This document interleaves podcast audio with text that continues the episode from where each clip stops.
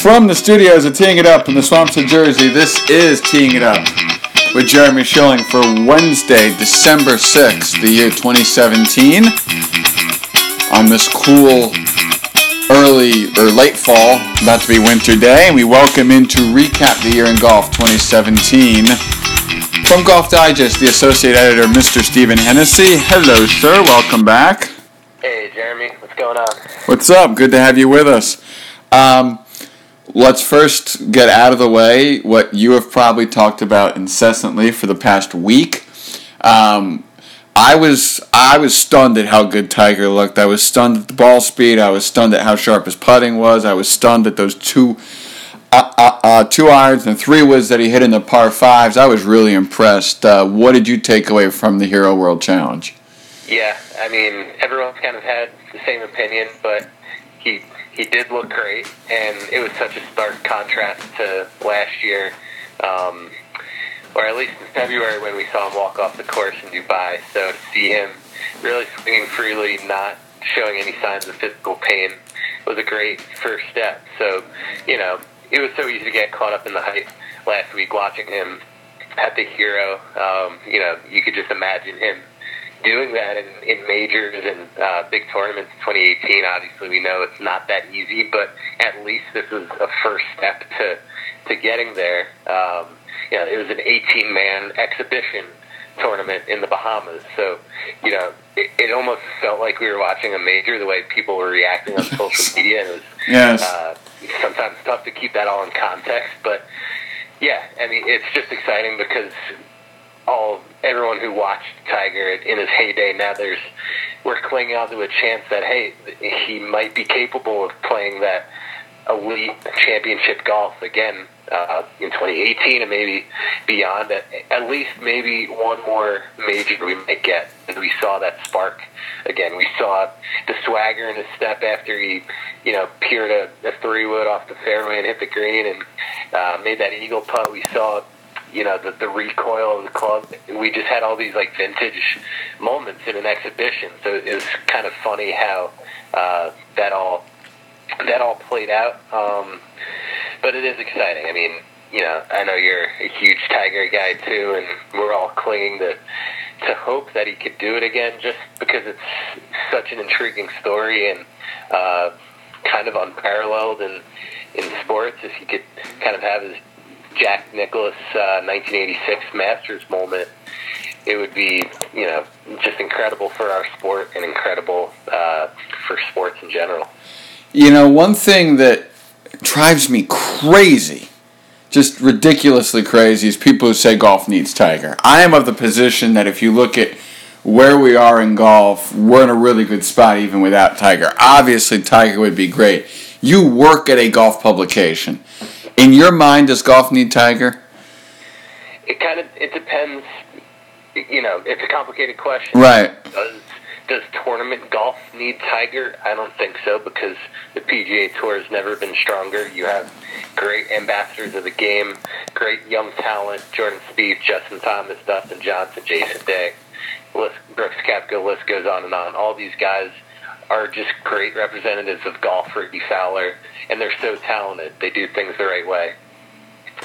You know, from a just regular sports fan, those guys still don't do what Tiger Woods does, and that's pull the fringe sports fan into golf on you know a standard Sunday in January at Torrey Pines, and you know everyone's buzzing. Oh, Tiger Woods is in contention. Well, you know if if you're not a huge golf nut, you're probably going to turn it on because you want to see what Tiger Woods could do. Just just at the chance that he does something special. Now, Jordan Spieth and Justin Thomas, all these guys are just as capable of you know doing something special, but they don't move the needle with that fringe sports fan the way that Tiger Woods still does. I mean, on social media last week in an exhibition tournament, everyone across sports was talking about Tiger's run, and it was crazy.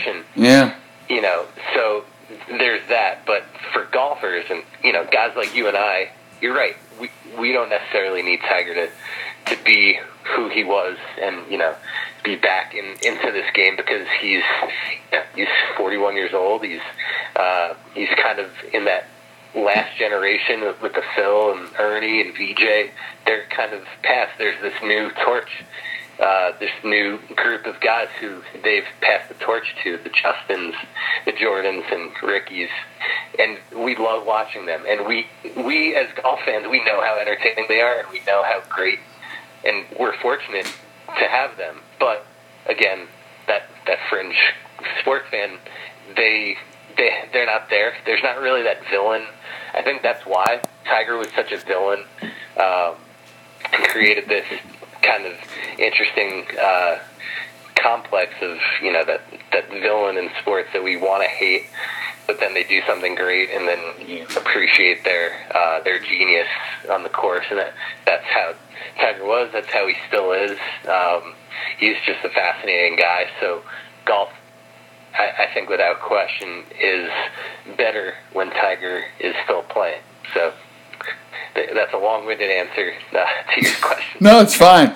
And we're going to have a discussion on a later date, and I want you on it because you and I are, are basically the same age, and we come from this same generation as Rickie and Justin and Jordan. Mm-hmm. I, I have a huge pet peeve over the, those guys are too friendly, and the fact that they're sitting on the back of the green green to congratulate themselves is bad for golf. I have a huge problem with that, and I I can do a whole podcast about that, and and that'll be something for 2018.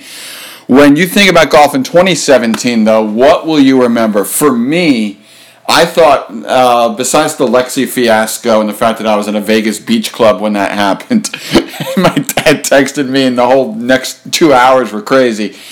If, if, we look at male professional golf, for me, yes, Sergio got his major, but it turned when Jordan holed out in Hartford. That bunker shot led to a heck of a summer run, and it ended with this sequence of events with Spieth and the craziness that was Sunday at the Open. Justin finally getting his major and kind of ascending himself at, at, at the PGA. The run through the FedEx Cup. Um, the the domination of, of the President's Cup, and then ultimately Tiger's return. Golf for me turned second week of June. You you could not have put it any better. I don't think, Jeremy. That's that's a great point because really from that moment, you know, went on his tear and you know won the British Open. Had that. I mean, that was one of the most entertaining moments in all of golf. Was the the Travelers Championship and yeah, him holding, holding that bunker shot to beat Daniel Berger. Um, one of the coolest scenes I've seen in golf was was being there, the 18th green, and seeing that, uh, and then watching him go over to yeah and win the Open um, the way that he did was just amazing. Um, and then Justin Thomas too, uh, kind of weathering the storm there, at Quail Hollow, and um, and getting his first major and just doing amazing things himself in 2017. You know, starting the year so hot, shooting uh, that 58 and um, and just really tearing it up, going on that three tournament streak to start, and then kind of capping the year off the way he did was truly special, and he's now in that conversation with Jordan Spieth, with Dustin Johnson, with Rory McIlroy, all those elite names of being the best, uh, the best players in the world. So that's what stands out. And yeah, you're right. Just just kind of all of the um, the exciting things that happened. I think he nailed it from that moment at the Travelers through uh, the President's Cup were just amazing uh, spectacles to watch. So um, it was quite the year in golf. We're we're fortunate to have uh, to have covered some of those moments and uh, you know and, and been witnesses to it. And uh, we hope 2018 can parallel uh, you know those moments. And it feels like every time we reflect on a year in golf the last couple of years, we've had that same sort of feeling that man that that year tournament golf was so good and then the next year seems to be even better. So uh, let's hope 2018 is even better. Yeah, seriously. Um, I I'm gonna scrap half my questions because I think I heard this right. You were at Hartford, um, there on the 18th green when Spieth hold out. Did I hear that right? Yeah. Okay. Uh, I'm not sure I've talked to you since then. So walk me through where you were and what that was like because that stadium atmosphere, the way those grandstands were built, the increased amount of people because of Spieth. I mean, on TV it looked amazing. I can't even imagine what that was like in person. Yeah, you know, the, the Travelers is a great tournament and gets some great crowds. It's not too far from New York City. It also, you know, good proximity. Uh, being in Connecticut and close enough to Boston, where um, you know you, you do get good crowds, but with the great field that they had this year with Jordan, uh, Justin Thomas, Rory, um, it, it was electric on Sunday, and I mean a lot of people will will say this that that's the most electric that they've heard um, a golf crowd on the 18th hole when he when he holed out that bunker shot from the right bunker. I mean, it really was special. Um, just feeling, you know, the way the ground shook and the, the yells, you know, everyone yelling and celebrating. It, it was kind of Augusta-esque the way, yeah. um, you know, an Augusta roar kind of feels like it, that's how that was. So, um, yeah, what a clutch moment, and uh, and I, I think you hit the nail on the head kind of that that was such a, a moment in tournament golf that catapulted everything um, for the rest of the year. Can you guys please next year do some kind of oral history on how Michael Greller convinced FedEx to ship the rake to his house outside Seattle? I love it. Yeah, uh, those oral histories are fun. I, um, that just the fact that he wanted the rake. Uh, uh, TPC River Highlands gave him the rake, and then FedEx agreed to ship the rake. Right. Just, I mean, there's so many parts to that story that is just so ridiculous. Um, I think that speaks to you know Michael Greller becoming such a a character in golf. Yeah, he's he's like on that level of a Stevie with Tiger or a Bones with with Phil. You know, he's him and Jordan are a team. Jordan always says that, and uh, yeah, he's becoming one of those kind of you know, he's still a little ways to go, but he's becoming one of those iconic caddies that we all know. Best place you played in, in 2017. Best thing you saw on a golf course this year, either in person, professional, or just casual. Um, I, my favorite moment from this year probably was getting the walk, um, getting the walk Trinity Forest, which will be the site of next year's AT&T Byron Nelson. Um, I walked it in a media day with one of the architects, Bill Coore, uh, and he, you know, watched us play the course for the final 11 or 12 holes. Um, it was me, uh, Jonas Woods, who's one of the, uh, you know, co-founders and uh, masterminds behind Trinity Forest, which is in Dallas, uh, in South Dallas and Joe Passov from Golf Magazine, and we just had a a great time and um, you know spending time with Mr. Coore, who designed the course with Ben Crenshaw. Was just special um, getting to walk a course with its architect and kind of pick his brain as you're hitting shots and seeing different things. As someone, you know, like myself, who's getting more and more into course design and uh, you know, kind of fancying myself an architectural nerd. The more I've right. done this, uh, it was just special. So there's a lot of pressure, certainly, having Bill Coore watch you hit golf shots, and I probably played as poorly as I've played this year, which is which was disappointing, but it really wasn't because it was such a good experience that it made up it made up for the poor play. Uh, so you know, I got to play Shinnecock this year, which was great. Um, Oakmont as well. So you know, those are kind of unparalleled courses, and they're in their own c- category. But uh, for me, you know, being a trip before us was special. Uh, was there a, a Spieth sighting there on that day down there? there was. Uh, he was there playing with Kelly Kraft, I guess, another Dallas guy. So SMU has their um, has their uh, whole facility there, and Kraft is an SMU guy.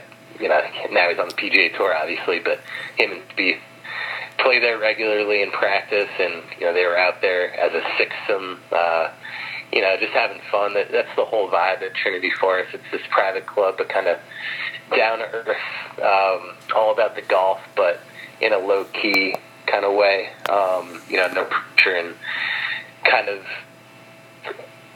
I, I almost want to say like a millennials country club. Yeah. There's not that stuffy kind of atmosphere, um, which I think in general golf is ridding itself of slowly. But uh, Trinity just having being built this year kind of kind of uh, epitomizes that. Um, and and uh, uh, sorry, just for those who don't know, uh, uh, Trinity Forest will be the home course for Jordan Spieth and for his coach Cameron McCormick. All right, final thing, thirty seconds. You are the last of six in uh, of six podcasts I've or sorry five podcasts I've done in nine days. A, a golf college football podcast, a podcast with a rapper and his hype man, a dating podcast, an all golf podcast, and a half golf, uh, half college football podcast. Which of those podcasts would you have preferred to have been on, if not this one? wow, that's a good question, and that shows your range and your uh, your skills there, Jeremy. Thank um, you. Not the dating one, considering I have a great girlfriend, and uh, you know that wouldn't make sense college football, probably, I would say. Although the rapping one, you know, hip hop music and, and rap music are kind of my thing. I know way too many lyrics of 90s and 2000s hip hop and rap songs than I should. So it's I, in your. I could have held my own on that on that podcast. There you go. And for those who don't follow Steve Hennessey on Twitter, there are rap stuff in his Twitter bio, which speaks to how much he loves that. Besides Golf Digest, he is the associate editor of Golf Digest. He is Steven um, Hennessey. As always, thank you for coming on teeing it up, buddy. I appreciate it. Uh, anytime, Jeremy. Happy holidays. You got it. Same to you, dude. And thank you all for listening. And have a great time. Enjoy. Uh, uh, enjoy your evening. Take care.